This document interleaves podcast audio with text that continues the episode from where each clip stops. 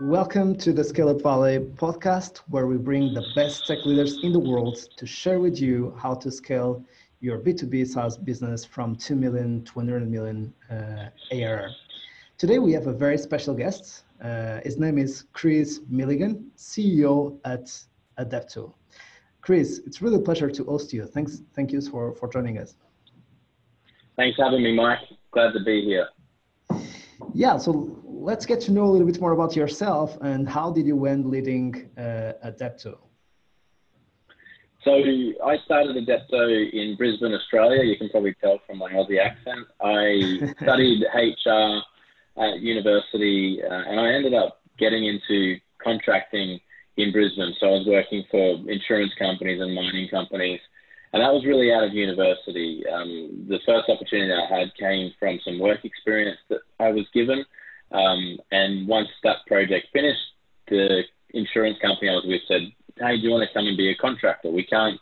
hire you because we don't have any headcount, but we've got some budget, so we can put you on a on a contract. And I thought, yeah, great. Like I can go and do some contracting work. And I did that and I ended up working alongside the likes of Deloitte um, and INSEAD Business School, and we were doing some pretty cool work in leadership development and employee engagement. And then that project finished, and everyone said, hey, you know, why don't you go and become a grad or join the graduate program? And I thought, that sounds like a, a step backwards. Like, I'm just using my skills here. I'm good at what I was doing.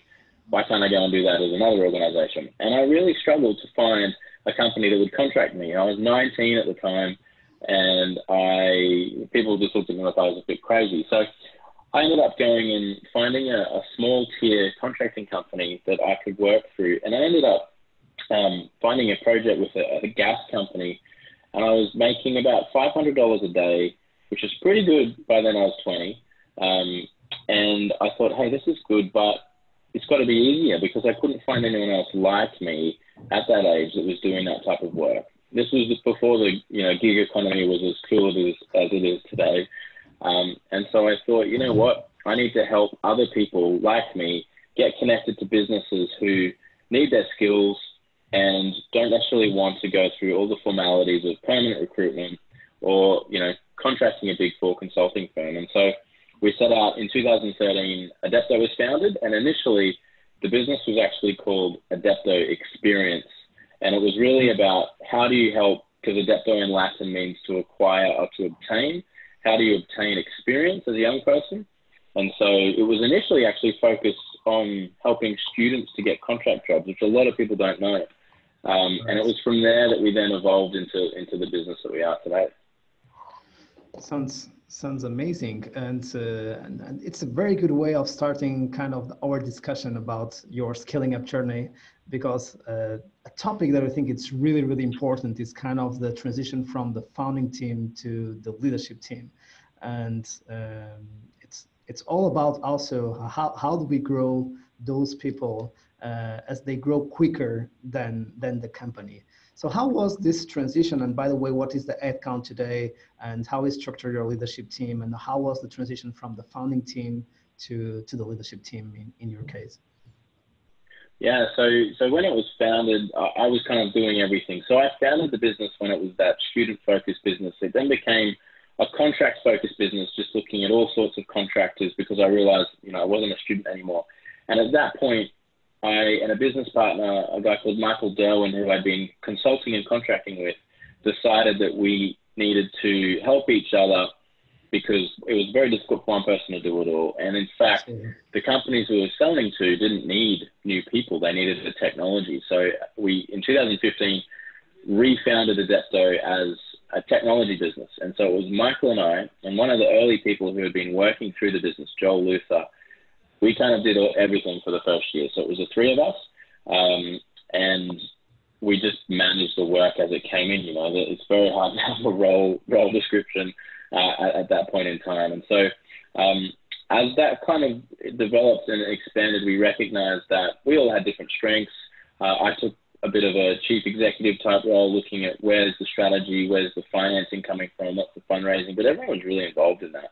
Um, and Joel at the time was managing a lot of the product as well as customer experience work. Uh, it was really then, as we started to scale, that we recognized having that that broad view of the work needed and that jack of all trades mentality only scaled so far because we then needed people who understood sales or marketing or customer or product or engineering. And so there was a transition point that happened when we're probably about 15 people, I would say, yep. where we really had to start defining the roles that each person was playing. While it was still broad, um, it was important they had that.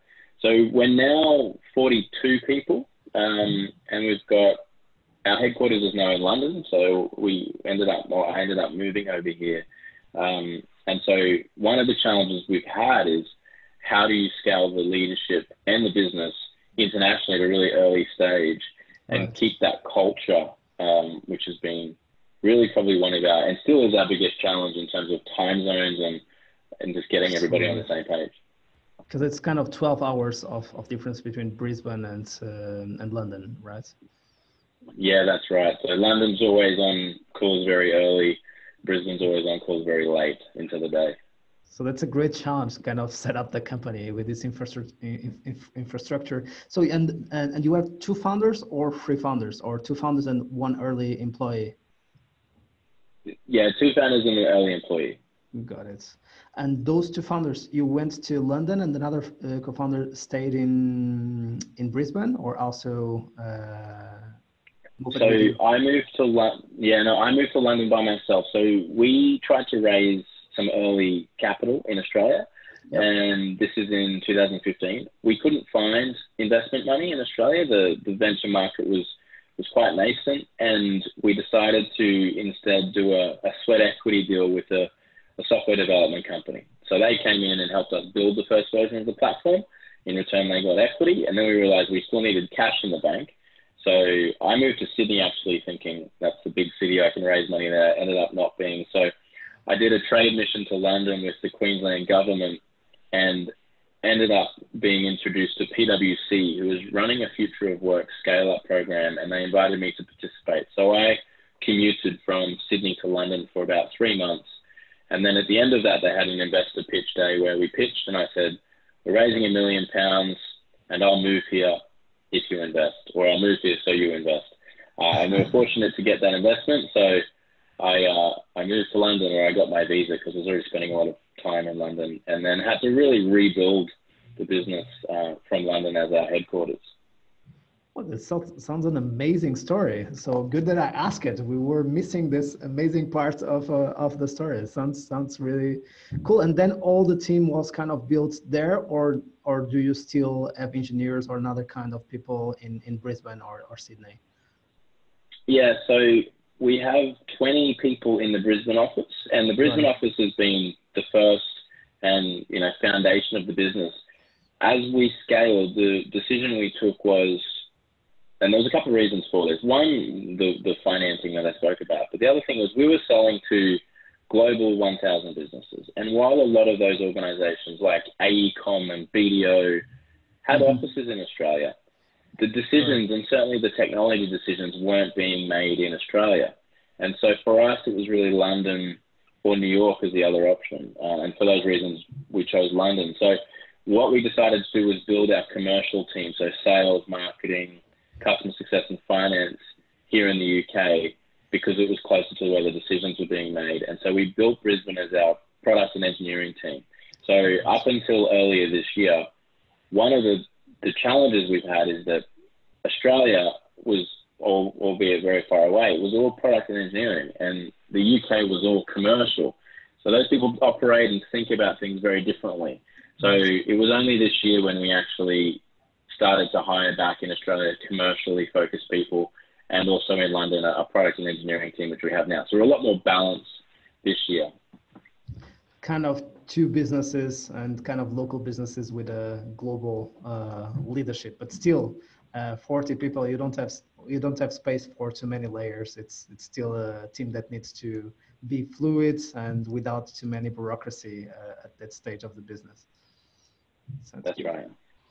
Cool. And um, in terms of focus, I, I, it's very interesting the way you kind of, and, and it happens especially with, with small countries, for instance, in Europe, uh, Portuguese companies Uh, for instance, I would say that one of the best examples in Portugal, for instance, is Talkdesk, uh, which has the engineering and product in, in Portugal, also nowadays in, in Salt Lake City, uh, and of course commercial offices in, in the Valley, uh, in London, uh, nowadays for, for EMEA.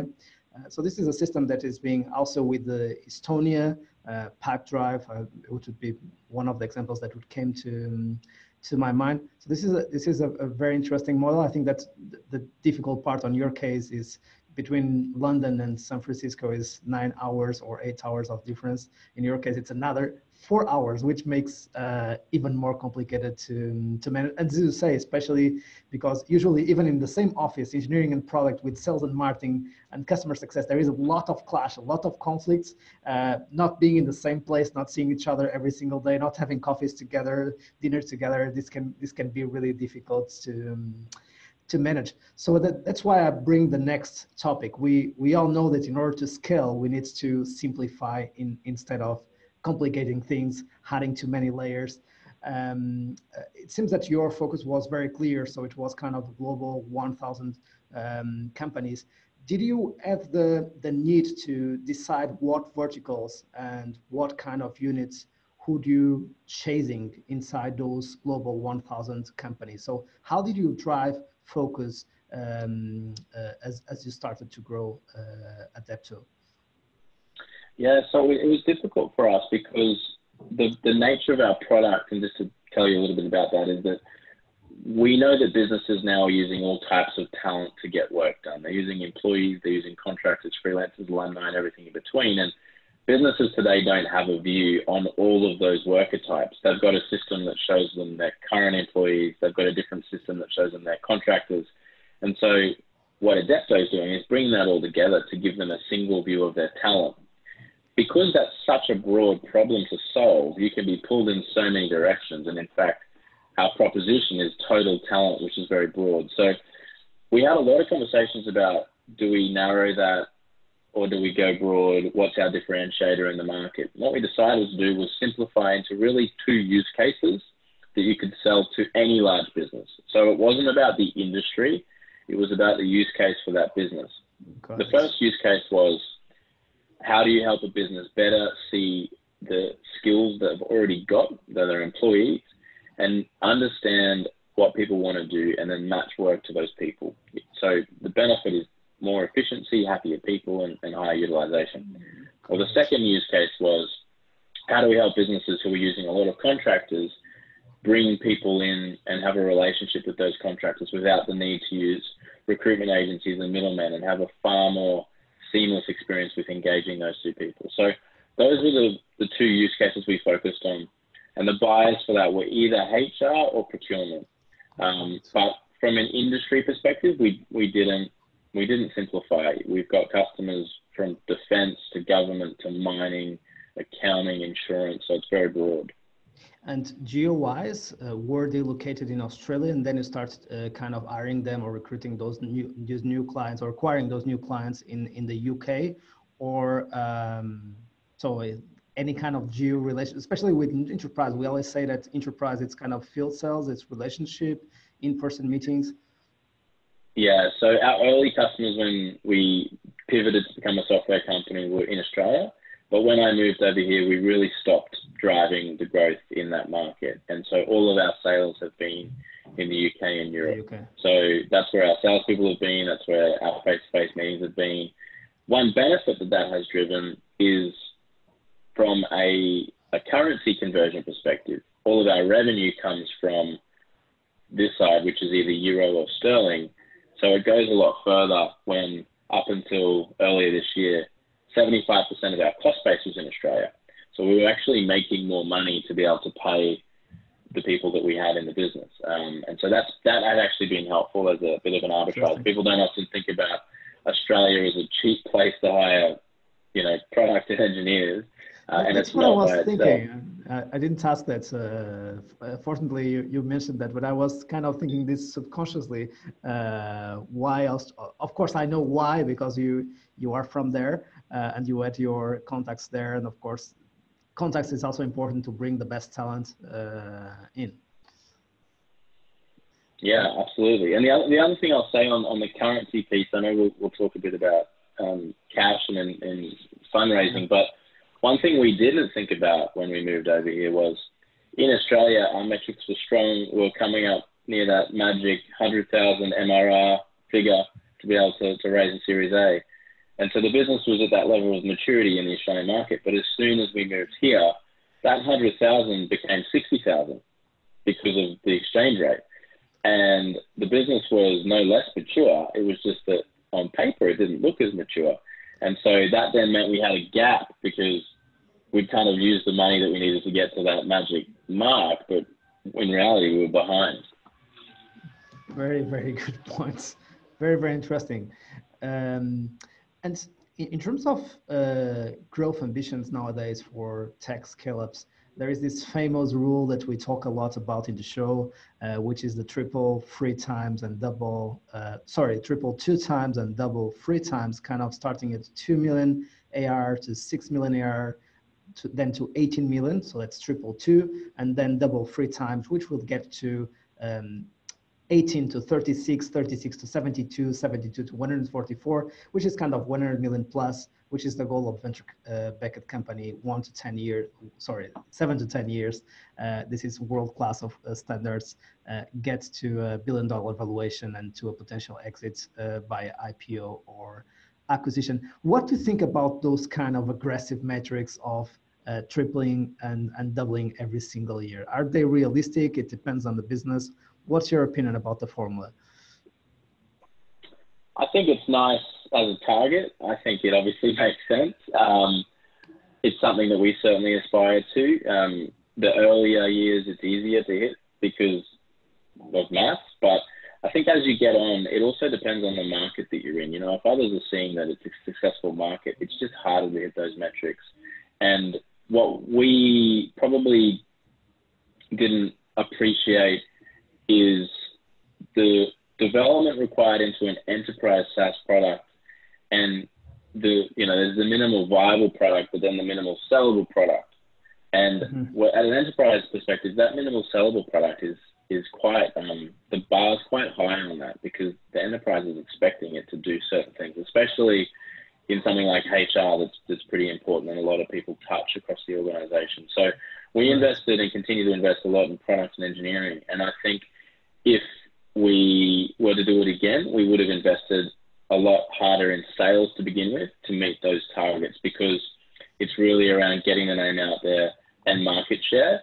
And then if you sell the right vision and take customers on that journey, they can help then continue to fund that product development. We kind of took the opposite approach, which was let's get the product right before we go and scale it. So to answer your question, I think the metrics are tough, and I don't think every business can achieve those. Um, I think it's really important to look at unit economics in terms of what you're selling and how you're selling it to be able to get there. Got it. And kind of before getting to fundraising, which is kind of connected with with strategy. So typically in venture backed businesses, strategy it's all about how do we prove the next milestones to, the, to get to the next rounds and what is the long term game uh, that we are playing to win the category and to be the first um, to win the category. Um, and, and maybe let, let's stay there as we are discussing strategy. Let's, let's combine cash um, in this segment of, of our conversation, uh, which is what were the main lessons uh, kind of raising, uh, and let's, let's talk about Series A uh, because the show it's much more about um, scaling up. So what were the main lessons for you raising Series A for, for Adepto? I think for us, it was really around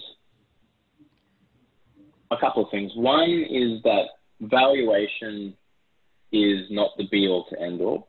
You need to make sure the valuation is fair and reflective of where your business is at because if it's too high or it's too low, it makes the conversation in terms of the next round more difficult because you either haven't shown enough growth and there's potential for a flat round or a down round, or if it's too low, then people are wanting to understand how did you how did you change this so much? You know what happened here? Why isn't it predictable? That's number one, uh, but not the most important. This is the first thing that comes to mind. The second one is what I think is critical is the investors that you have at the table and the value that they add. you know, we were in SaaStock last week, Mike, and we're hearing from yep. some investors, and, and one one of the VCs was saying, "We're not that value adding. Like, we're going to tell you we're value adding, we're just not. We're going to promise you the world, and, and then we're just going to sit back and right. and kind of set expectations."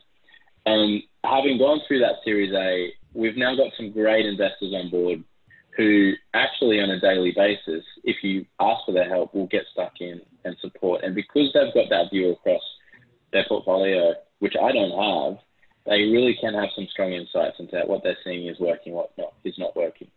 And then the last one is is the terms of, of the deal. Obviously, um, you know, we got a number of term sheets, and a lot of them had preference shares and and unfriendly shares.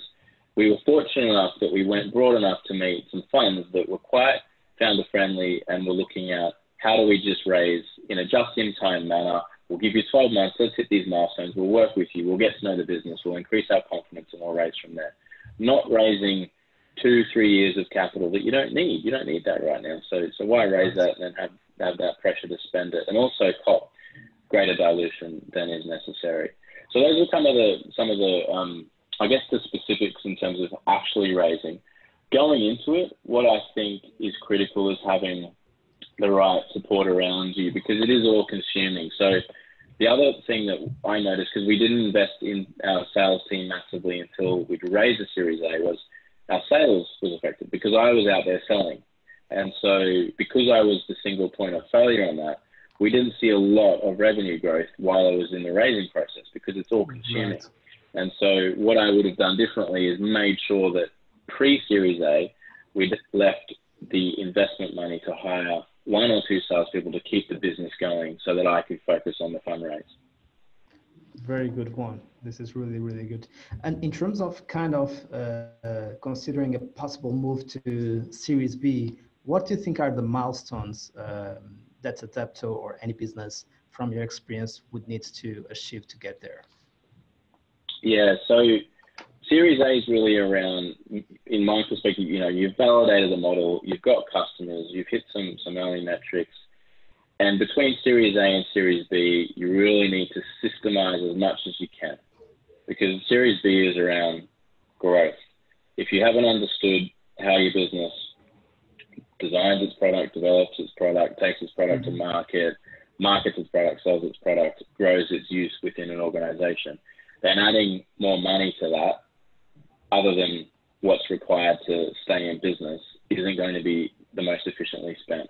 So I think that's the key thing. The second thing is we, for example, are looking at that triple growth. So in order to, to have a successful Series B, we want to demonstrate that we can continue to triple the business from a top line revenue perspective. Got it. Uh, and in terms of new geos, uh, there are some investors that would like to see for Series B uh, that you clearly uh, have a, a, guide to open a new geo and to keep multiplying. Uh, of course, if we are talking about uh, a company based out of Europe, I would say the base out of Southeast Asia, it would be kind of the same because it's a very fragmented market as well. Uh, unless you, you start with uh, Thailand or Indonesia or Vietnam, or of course, China, you can focus on, China or, or India. Uh, Latin America, I would say this so, but of course, if it is in the US, it's a very different story. Uh, you need to be able to scale again in, in the market. So coming from the UK, in your case, and, and, and before being in Brisbane, uh, any kind of geo uh, proofs to, to investors to, to raise Series B? I think for us, you know, we've gone the other way around the world, Australia to the UK. The logical next step for us is the US. So Got for it. our Series B, we need to be looking at um, US funds that help us with an understanding of the market, but also a validation. Um, it's hard, I think, sometimes to break into the US, but we need to be there because our customers are international and they really require international support. Um, so I think for our Series B, we would be looking at you know, co-investment from the UK and our existing investors, but also getting a, a US fund involved to, to help bring into that market. I think the other thing which is may, may sound obvious, but from an international expansion perspective, it's language. It, the, you know, the thing for us is it really doesn't matter where in the world you are now, as long as it's English speaking. Um, because we can host anywhere, we can spin up anywhere, we can arrange time zones. We're very good at that.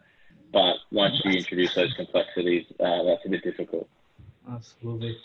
That's a very good point. And as you mentioned, that's, that's uh, being your market's enterprise, uh, London and New York being also five hours of difference in terms of time zone would make all sense with direct flights uh, and multiple choices to, to fly there.